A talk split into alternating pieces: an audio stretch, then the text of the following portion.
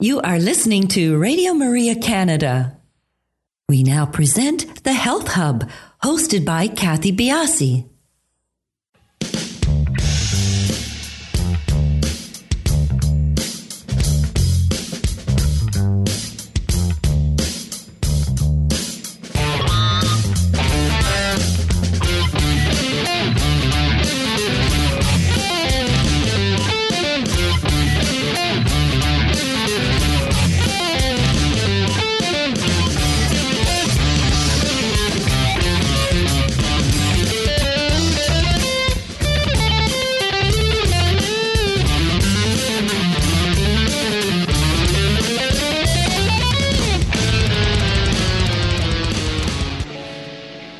Morning, everybody, and welcome to the Health Hub. I'm Kathy Biasi, your host, and along with our producer, Alex Diaz, we would like to welcome you to our show this morning.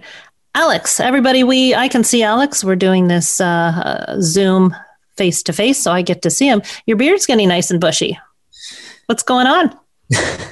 Um, Self care going down the tubes in this lockdown? Are you just liking the look? it's a bit of both. a bit of both, to Uh, be honest. But and honestly, with the with this lockdown, obviously, with not being able to get my hair cut either, it's a bit of a. it's the wild look coming out. It's it's it's a good thing that I'm on radio most days, and and that the, the very few uh, hosts that uh, can bear to, bear to work with me can. Uh, Now tell me, are you in your jammies as you're sitting no. there? No, Oh, good no, for you. You Get up and no. get dressed in the morning. That's a good habit. that's true. Sometimes I will go from the beginning of the day and I'll jump back into bed in the same pajamas that I wore the night before. Um, I tell you, it's hard I to prom- get things going. I promise myself, you know, take care of the essentials, but it's important, it's, it's important for me to make sure that uh, that The my work day and the sleep the- day are well defined. yeah That's Yeah. that's a good practice. It's a good practice. Anyways, I kind of like the beard, so there you Well, go. thank you. Sorry, I just hit my microphone. It might have been a big loud noise, but uh, I like it. Anyways, today's show is recorded, so no opportunity for calling in. Please do follow us on our social sites. We are on Instagram, Twitter, and Facebook, and we are at the Health Hub RMC on all three locations. And please um, do follow us on our social sites. Uh, we are, did I just say that? Yes, follow us on Instagram, Twitter, and Facebook at the Health Hub RMC. And please, if you feel like you want to email us, email us at thh at radiomaria.ca. You may feel like you want to do it after this. Sorry about that. Um, and please do subscribe to our podcast. We are the Health Hub. No spaces on iTunes, SoundCloud, and all your favorite podcasts. Your, Alex is cracking up on the other end. Um, there's a lot of things that went on behind this. I am getting through it, though. I am getting through this. You can also find our podcast on the Radio Maria Canada website, which is radiomaria.ca, and on my website, which is kathybiase.com. Today's guest, um, he's a local man, and he would have been in our studio, I think, if uh, a local doctor, naturopathic doctor, if uh, we had had the opportunity to record this in in store in store in the station. Goodness, it's a good thing he does most of the talking. His name is Dr. William Latouche, and he is a naturopathic doctor and educator with a clinical focus in complex chronic disease, including chronic Lyme disease and co infections, mold illness, multiple chemical sensitivities, autoimmune disease, metabolic and digestive conditions, chronic pain, and chronic fatigue, which is what we'll be focusing uh, on today. Dr. Latouche uses an integrative mind approach, drawing from extensive training and experience in naturopathy, biological medicine, homotoxicology, applied kinesiology, neurotherapy, Reiki, and mindfulness based on stress reduction to help patients who experience conditions that have been difficult to diagnose and treat in the conventional setting and who have had limited success working with other practitioners. In addition to clinical practice, Dr. Latouche is the Eastern Canada Education and Technical Support Manager for Vita Aid Professional Therapeutics and is also a part time faculty member at the Canadian School of Natural Nutrition in Toronto. I got through that. Dr. Latouche, I was not going to um, not going to do you disservice. So got them well do, done through that. So it's going to be a pleasure talking to him. You'll enjoy this conversation. We will be talking about uh, common symptoms of chronic fatigue syndrome, what are key strategies to help boost energy, and how is chemical sensitivity related to chronic fatigue syndrome. So everybody, please stay tuned. The show will get much better when Dr. Latouche comes on. We'll talk to you in a few minutes. Word my weary heart, strengthen my broken parts, lead me to your open arms. Word of truth, illuminate all these lies. The enemy speaks inside, and freedom I will rise. Cause you call me out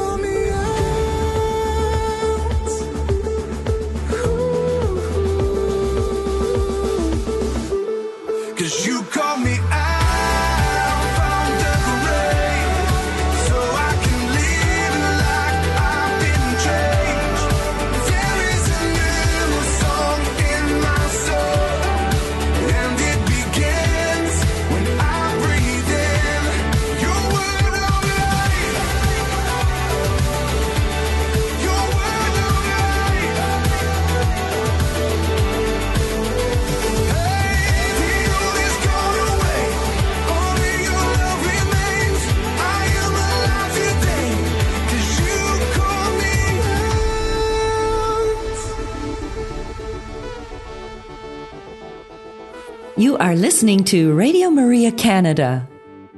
We now continue with the program, The Health Hub, hosted by Kathy Biasi. Welcome back, everybody. As mentioned, our show is being taped, so no opportunity for calling in. But please do follow us on our social sites. We are on Instagram, Twitter, and Facebook, and we are at the Health Hub RMC on all three locations.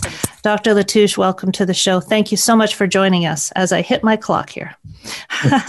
Thank you for having me.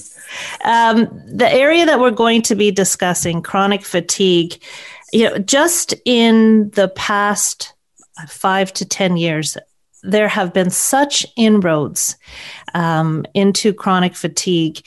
And I guess before we get into it, let's let's sort of get a background on you. We've heard your bio, but how did you become interested in this area of uh, naturopathic medicine? I'll try to keep it brief. As, No, no, uh, as most expound. of these stories are. I um, I was always interested in, in health and wellness. I got into personal training and fitness very early on, and the intention was to move into physiotherapy, just because that was a very hands-on, or is a very hands-on modality, and one that aligned with fitness and sports and those kinds of things. And I did the standard kinesiology uh, Bachelor of Science undergrad. And when I graduated, my mother fell ill, and it was an interesting experience. Um, interesting is probably the best word I can use to encapsulate it. Many different facets to it, but she was um, dealing with a very odd neurological presentation. She was working with some of the best neurologists. We're in Toronto, in Toronto. And um, it was undiagnosed for three years. It was misdiagnosed. We ultimately decided to travel abroad, um, working with some close family contacts overseas to, to try and get some deeper insight into what was going on. And uh, through that process, thanks, thankfully landed on a, on a medical diagnosis and appropriate medical treatment. And that started her on the road to healing. And it was only through um, what we would term complementary and alternative medicine that she really experienced a deep healing, a spontaneous remission. And one of those stories that really just um, makes you be in awe, if nothing else, of just the wonder of the human body and the the depth and and and um, scope of some of these modalities and treatments, and really the the value of complementary and integrative care. And it at that point during that process, I was very determined to move into conventional medicine. I'd kind of parked the idea of, of physiotherapy. I wanted to be more involved in in in uh, conventional medical care, just based on my experience with her and her journey through that.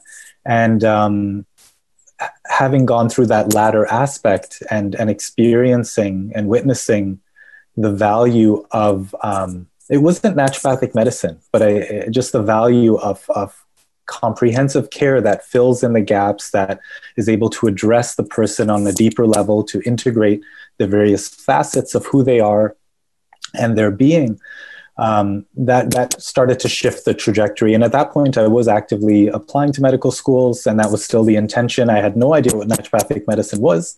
Thankfully, a dear friend said, "Well, why don't you check it out?" The applications were due in a week.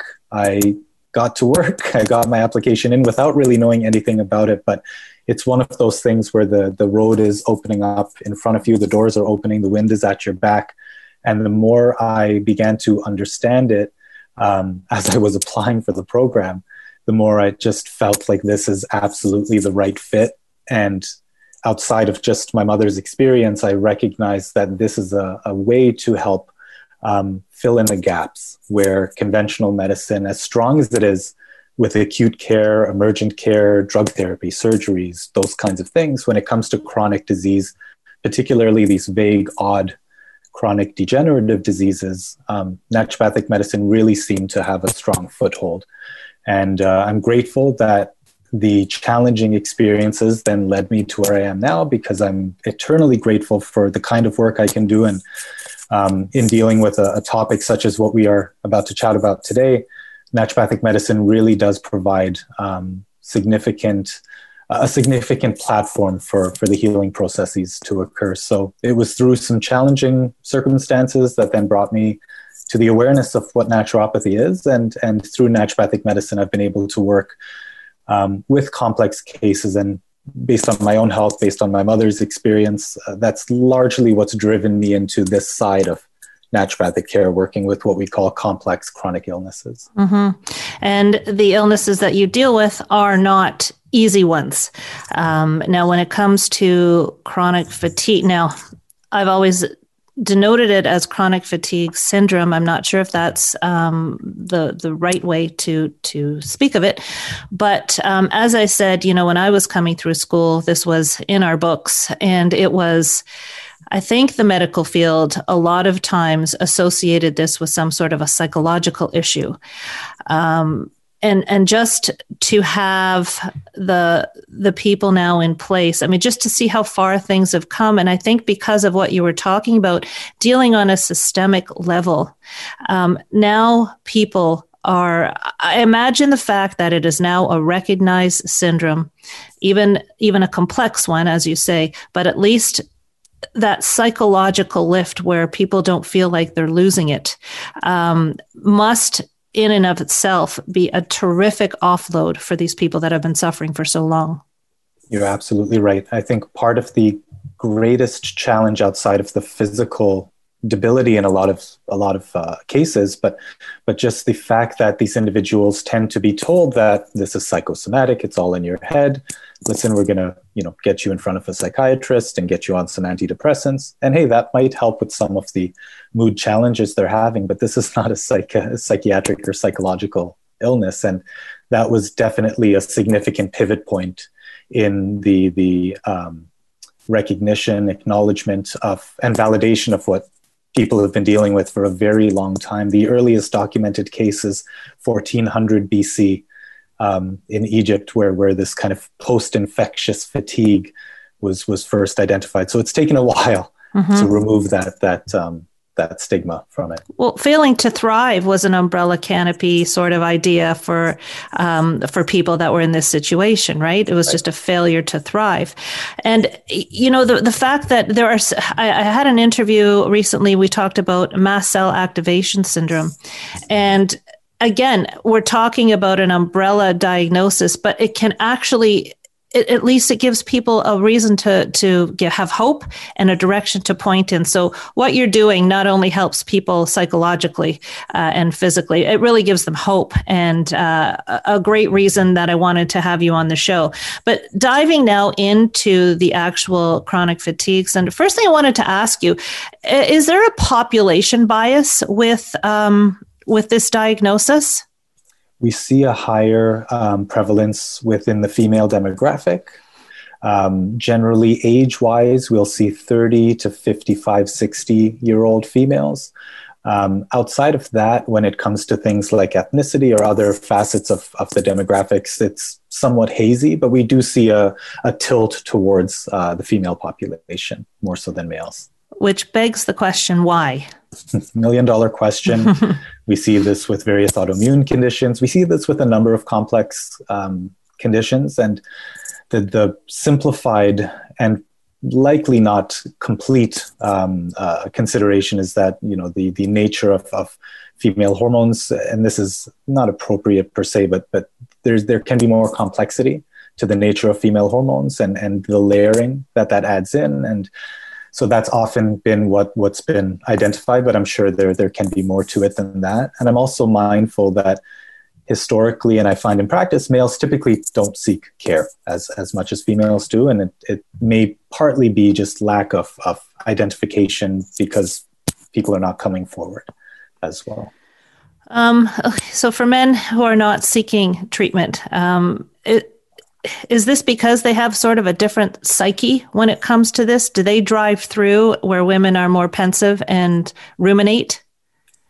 I don't know if it's, I, I mean, we, we still have a, a, fairly predominant kind of male stiff upper lip masculinity, um, you know, uh, complex that, that a lot of males can, can kind of fall under that umbrella.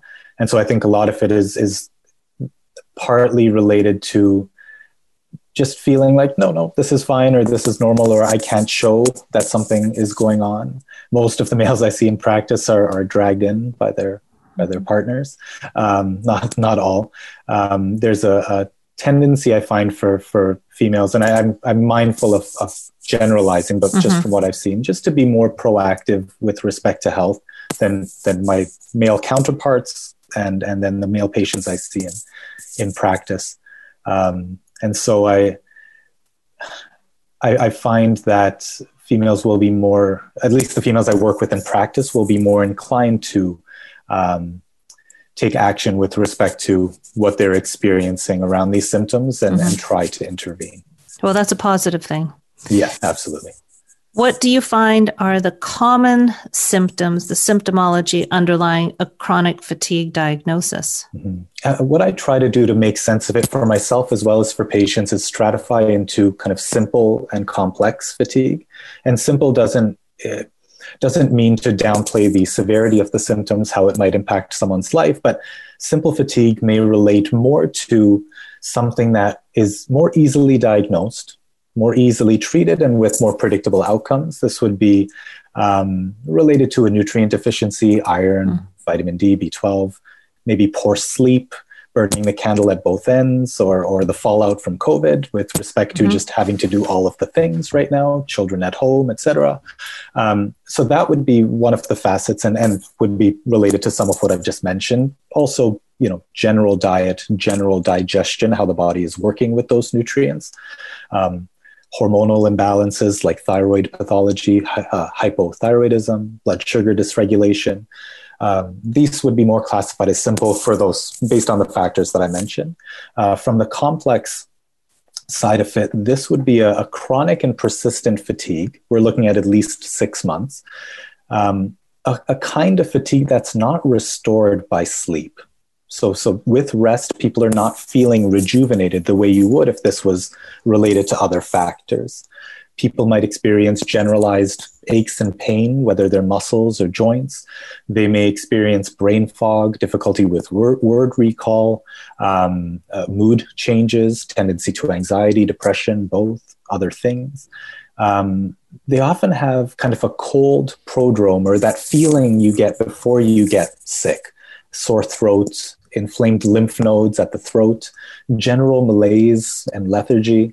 Um, the symptoms can be widespread, and, and one of the things as well can be hypersensitivity. These individuals can um, be quite sensitive to a number of different foods that they were able to tolerate in the past. They may be sensitive to fragrances and, and chemicals.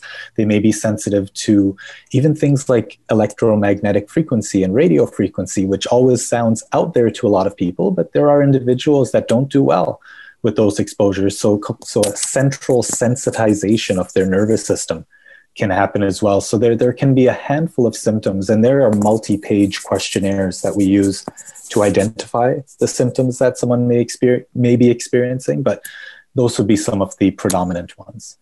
So when someone comes into your office, uh, they're telling you that they just can't get enough rest. Is that like a number one? I'm just always tired. I don't feel like getting out of bed. And then they're going. You're sending them down this pathway. This is the first thing you're looking for. It's right. easy to see where um, psycholo- the psychological diagnosis can be placed on that. It really is easy because, um, you know, that's one of the symptoms of depression. Right. right. You can't get enough sleep. You don't feel like getting out of bed. Now, mm-hmm. before we go to break, um, so obviously you're going to be doing some um, clinical testing. Mm-hmm. What testing would you be recommending? A standard round of blood work to rule out the quote unquote simple um, components or causes of the fatigue. So, looking at nutrient status, iron status, uh, hormones, blood sugar, things of that nature, that would be a fairly standard starting point. Beyond that, there are what we call functional lab tests. These are lab tests that are generally um, accessed by naturopathic doctors where we would look at enzyme function. How well is the body able to produce and utilize energy? Are there various factors that might be impacting um, the function of these enzymes? It's called an organic acid test.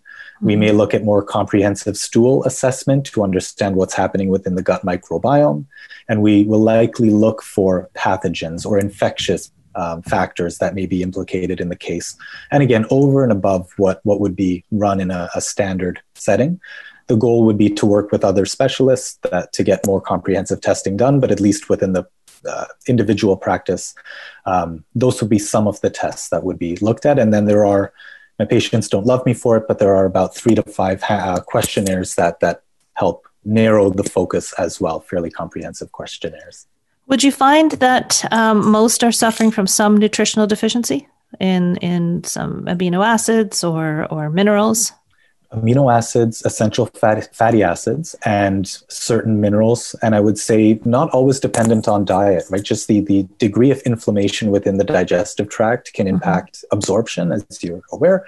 Um, and so I do find that that um, some form of a macro or micronutritional deficiency or insufficiency is likely there. And we want to build our house on stone, not on sand. And so identifying those deficiencies, remedying them as much as we can, provides us with a firmer platform to then move forward into the deeper weeds of some of these situations. You, you brought up a point, and I want I want to come circle back and reiterate it because um, it's easy to say that you are lacking in uh, EFAs or lacking in minerals, but um, a lot of people don't understand that you need the terrain to absorb these, and you need the proper enzymes to absorb these things and to you know basically conjugate uh, what the body needs. So the reason for all these testings is because it's not just a simple uh, you're low on magnesium, correct? You're um, absolutely right. The organic acids test is one, like I'm, I'm quite familiar with uh, the micronutrient testing and so forth. The organic acid test is something that I'm seeing more and more naturopaths um, invoke in their practice. This is not an easy test for you to read, is it? And no, it's quite comprehensive. It's quite. I took a look at it myself, and you almost need a um, an, an education piece to go with this test. But can you explain to us what what it is showing, or what it's endeavoring to information it's trying to give you? Absolutely. It provides insight into a few key areas. One has to do with potential pathogen or bug um, uh, presence, uh, Clostridia bacteria, as well as Candida or fungal species that might be present that can disrupt the way our body's physiology works. It's one thing to get an infection, it's another thing to have these infectious um, uh, bugs lead to dysregulation in our neurotransmitters, our feel good hormones, and things like that. It can disrupt dopamine and serotonin and, and other facets of what helps us feel well and feel alert. Um, so it provides insight into a few of those um, pathogenic or infectious um, mechanisms that might be present. It helps us identify breakdowns with respect to mitochondrial function. And I'll, I'll, certainly, I trust I'll get into this in more detail as we go forward. But in short, mitochondria are the energy factories of the cell. They help with the production of energy. And as you can imagine, if someone's dealing with impaired energy, with fatigue, one of the places we want to look is how well is the factory working? Is it producing mm-hmm. energy? So it provides insight there. It provides insight into um, glutathione capacity. This is our body's master antioxidant, the, the big um, fire extinguisher of the body. It provides insight into other facets of energy production with respect to the various steps involved. It provides insight into nutritional status, so looking at mainly vitamins. Um, it also provides insight into amino acid status, though the verdict is out as far as how clinically relevant that is. It's still information that we can take into consideration. And so for me, and I'm sure I'm missing something, but uh, for me, it's the best bang for your buck kind of test. And I have no affiliation with, with the lab or, or any associated body, but I found clinically one, I want a test to be accurate, and two, I hope that it can actually guide treatment. And I find that this test in particular provides that utility. It allows us to really move forward with some more focused and targeted care. Is this a new test or something I'm just becoming more aware of? Because I'm seeing people that that have are, have had this testing done. Um, it's it's something that I really don't know a lot about. I've looked at a test result, and it, it, and as I said, it it is involved um, just to understand all the ins and outs of what things do. Um, is this new to the the forefront? I, I just it seems to be yeah, popping up more and more. I couldn't tell you how long it's been around, but I know it's been around. I would say at least ten plus years. But but like you said, I think part of the challenge has been the interpretation, and that may have been a barrier mm-hmm. to individuals wanting to run it. But thankfully, the the lab advisors, the medical advisors that work with the labs, are quite helpful. So if there are any practitioners listening that are a little bit apprehensive about engaging with this lab or any other kind of comprehensive test that they think will truly serve their patient body, um, that's that's been helpful, and I think that's where there's been a lot more uptake. One in the uh, potentially increasing prevalence of some of these more complex mm-hmm. diseases, mm-hmm. as well as just education around how to utilize the findings of these kinds of tests. And here's the thing that I want everyone to understand. I know in integrative health, um, functional medicine, naturopathic doctors who are ordering these tests, sometimes there's a lot of backlash. You have to pay for them. There's no question you have to pay for them. But this is something that it's you don't just want a snapshot. You really want an in-depth understanding of what's going on.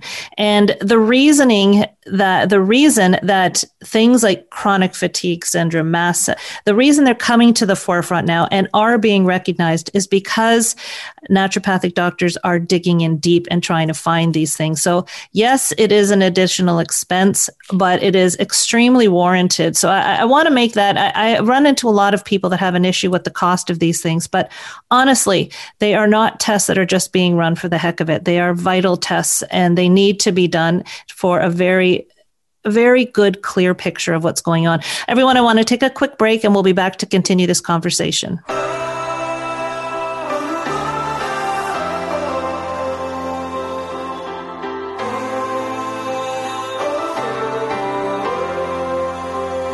If grace was a kingdom, I stopped at the gate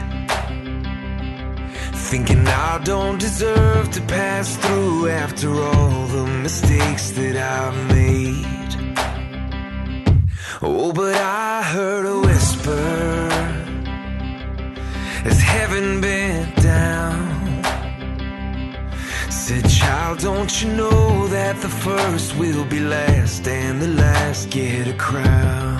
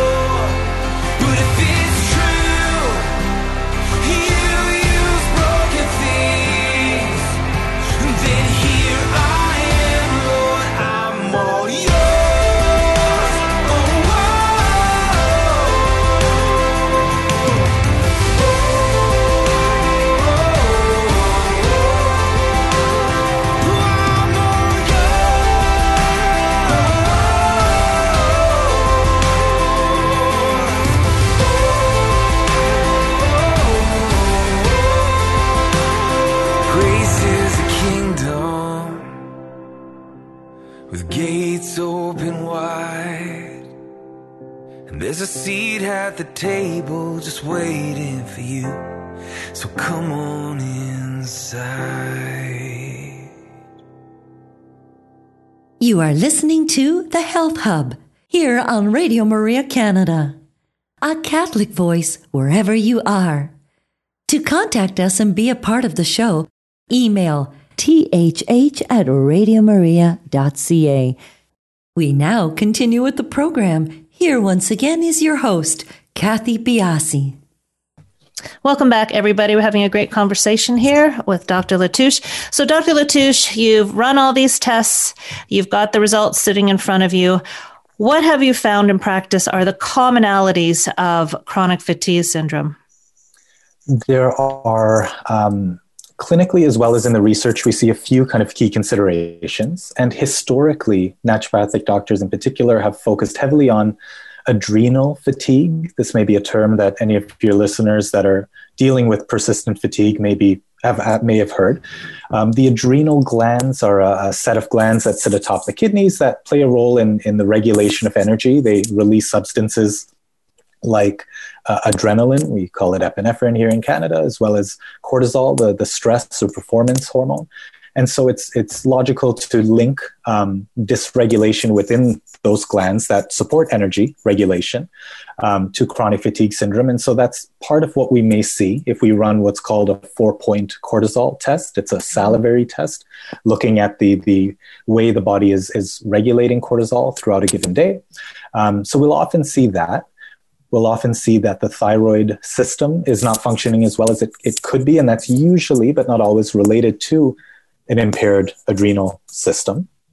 And so that's one of the things that may come up on, on this testing, and certainly an area that we want to shine a light and treat.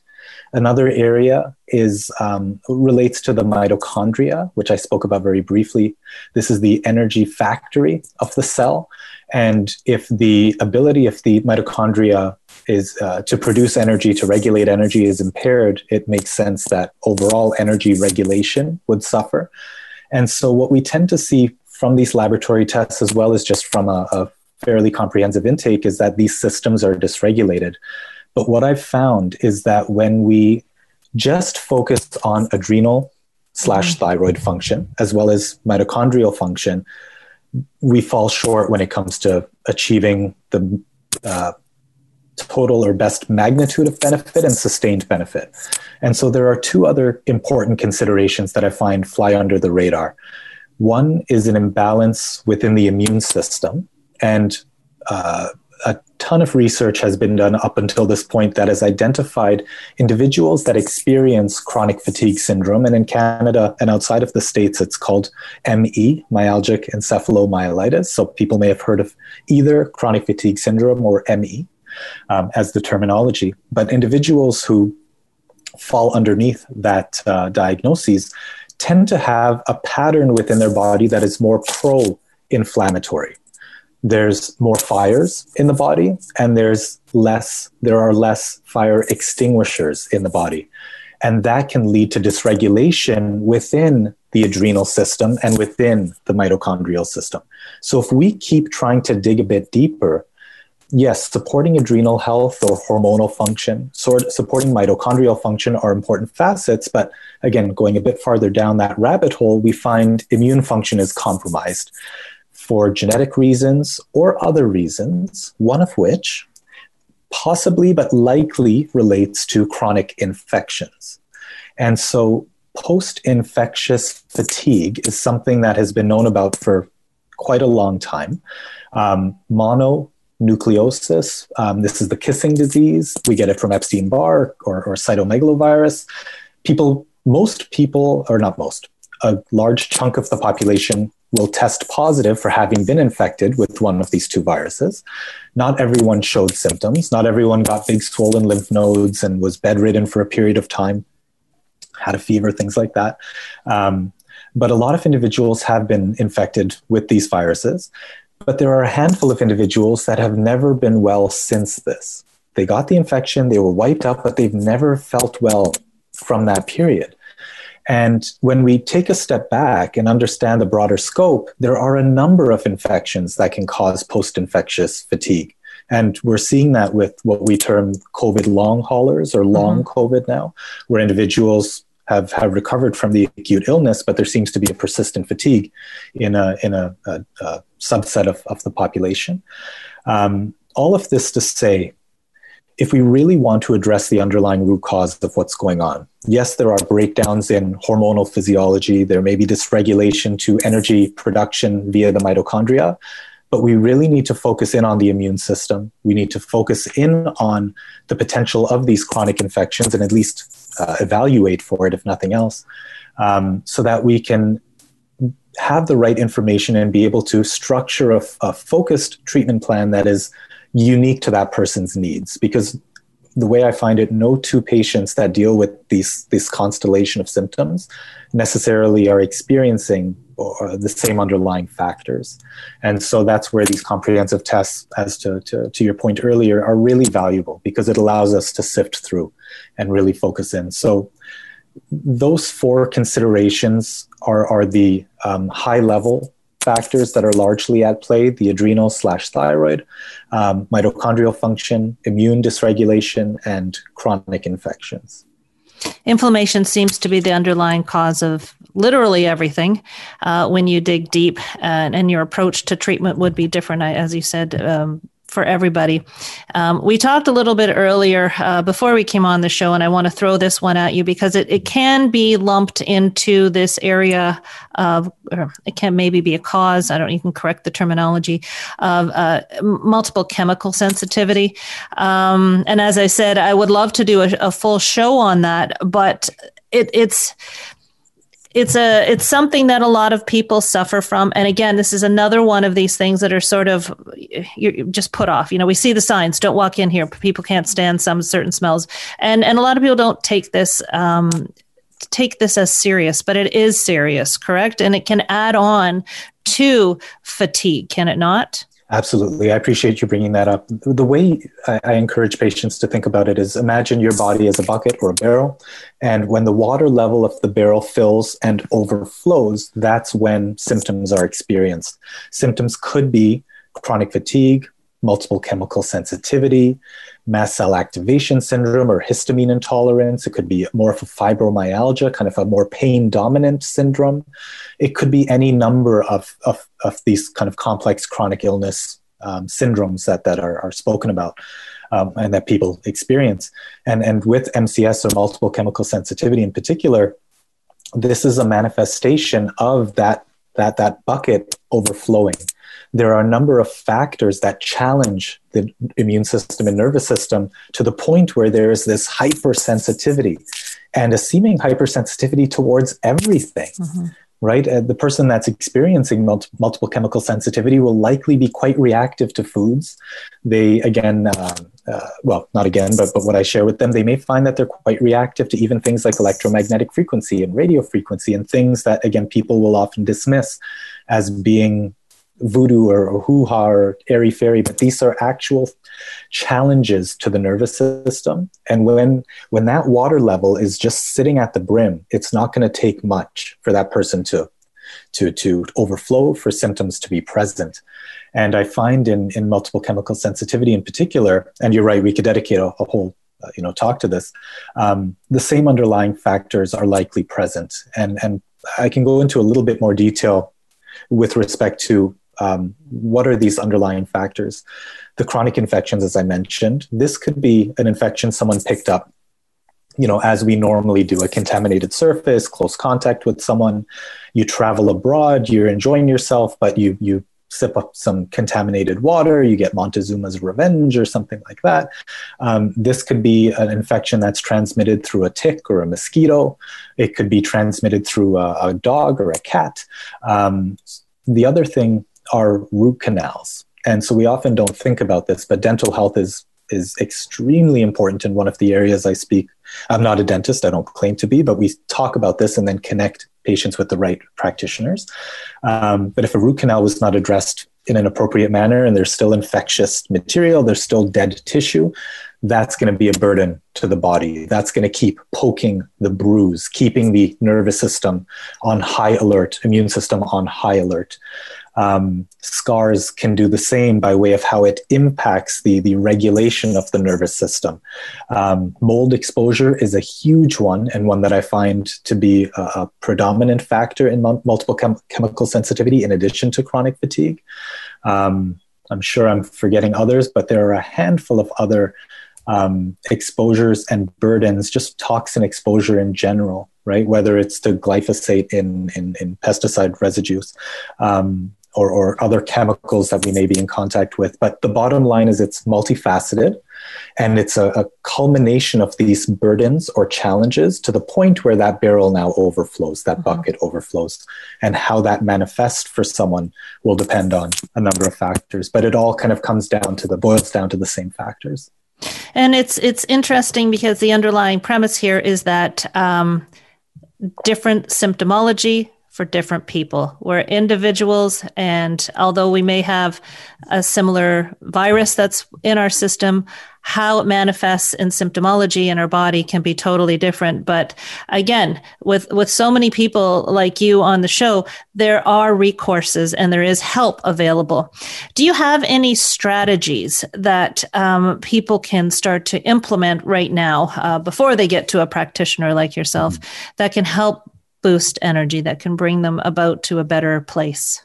Certainly. If it's more of this complex you know fatigue that we've been speaking about three things that i think everyone could at least try. And and think these are probably things that people have either tried to integrate or thought about but they they really are foundational and will provide some degree of benefit and and allow us to move forward in a more um, uh, strategic manner. One would be optimizing sleep I've already acknowledged that these are often situations where sleep is not restorative. People are resting, but not necessarily getting that boost that one would expect.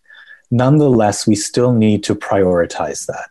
This is a situation where the body is running on fumes. We need to try to fill up that gas tank, even if it doesn't yield the the subjective benefits that we would hope, we need to start filling that fuel tank up. And and one of the big things I share as I stare into a screen um, has to do with screen time, especially at night. Thankfully, we're doing this earlier in the day. This is where we're at right now. Okay, so right. we all are cutting each other some slack here. That's it. Yeah. So based on the reality of one the situation we're in to the fact that you know we're not going to sacrifice the convenience of what screens provide us with. And when i say screens i'm talking about our laptops our, our phones our tablets our, our even our tvs but as as some people may already be aware these screens these backlit screens emit a spectrum of light and there's a certain band within that light spectrum that that that keeps the nervous system amped up. It suppresses the release of melatonin which is a substance that helps us transition to sleep.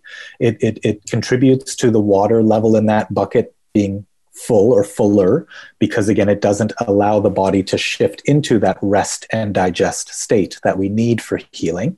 And so for individuals that are glued to the phone or glued to their tablet or laptop late at night um, the goal would be to one separate from that as much as possible.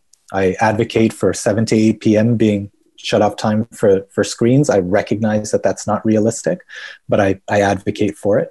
If we are using screens later at night, blue blocking glasses, which are widely available on the market, or at least applications on your devices that, that mitigate the, the, the blue light that would contribute to that, that challenge, would be a starting point. So if you Google sleep hygiene, that will pull up you know a, a, number of habits that we can integrate to support restful and restorative sleep. But at the very least the blue blocking glasses or apps that block the blue light or ideally spacing um, uh, spacing yourself from the, the the screens as you get into your bedtime routine 30 minutes an hour before bed.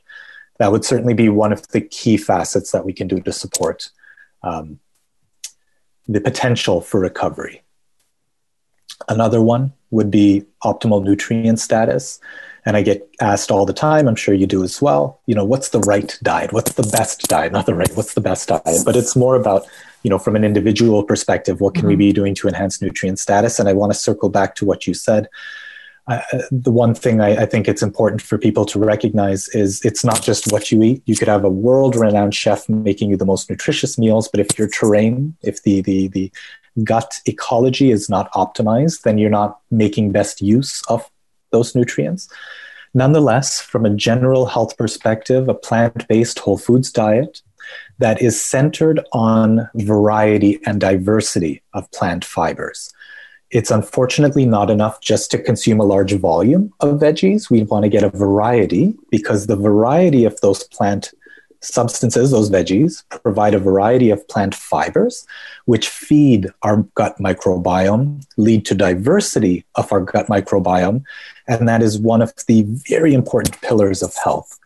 Will this lead to an overnight, you know, rebound in how you're feeling? Probably not but it will lay again another layer of that foundation for us to move forward. So, not just volume of veggies, but variety. Mm-hmm. As long as you tolerate it, if your body doesn't tell you that this isn't working for you, try to expand as best you can. Something new every week, at the very least, is what I encourage. And the uh, the third thing that is extremely important for people that are dealing with with CFS or ME is pacing or energy conservation. This is difficult. We're often go-go people, um, and individuals that end up dealing with these these situations tend to be those that that were burning the candle at both ends, that that were pushing their bodies, and and that's not across the board, but that is often what I see. And so, from a behavioral perspective, it can be difficult to to dial back. But there's a, a tool called an activity log. Um, uh, I'll try to make that available on my website. I don't think I do. Otherwise, it should be easy to to Google. To Google, um, but it's a tool that allows you to track the balance between energy usage and rest, and be able to visually see how overdoing it leads to the crashes that often hmm. come with these conditions. write that down. Yeah, activity log. Um, I'm not sure who produced it. I don't. I don't think I've ever seen any credentials or, or designation on it. But um, so I wish I could give credit, but but it is a tool that I've been using for years, and it is one that provides the behavioral uh, support with respect to being able to pace yourself. and to ensure that we're not continually depleting that fuel tank. Wonderful tips. Wonderful tips. So, as we come to the end of the show, um, I am, envision people that uh, will have the light bulb go off and um, some hope in this direction when they're suffering. How can people contact you either for um, direct working with you directly or referrals out? How can we, the best way to get a hold of you?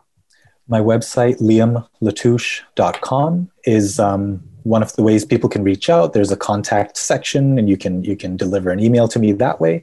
Uh, I am on Facebook as well at Liam Latouche Wellness. I'm less active there, admittedly. Um, Instagram, I am more um, active, and and my Instagram handle is uh, Dr. Liam Latouche. So I'd be happy to do my best to field questions. I obviously can't provide medical advice without you know having an intake and getting some mm-hmm. insight, but um, we can certainly explore if if care is is appropriate, if I'm the right fit. I've got tremendous colleagues scattered throughout Canada and into the States and, and elsewhere. I'd be happy to direct individuals wherever their, their best, um, where, wherever their needs will be met best. Um, but, but there are a number of advanced therapies that, that we can explore. And like you said, I think that the key um, the key word is hope. And I hear that time and time again. And I'm not the healer. I'm here to put puzzle pieces together. I'm here to help identify the barriers that are keeping you from feeling well. And I'm here to help provide um, a cushion to support the body's innate healing capacity. And my hope is to provide hope or, or stimulate hope and empower. And Wonderful. so my hope is that we can, you know, really work as a team to to to to get there to help people get there. What a nice way to end the show off. Thank you so much for joining us. It's been a very, very good show and a, a nice, a nice talk. And it's been a pleasure meeting you. My pleasure. Thank you so much for having me. My pleasure as well. Everybody, we'll talk to you next week on the Health Hub.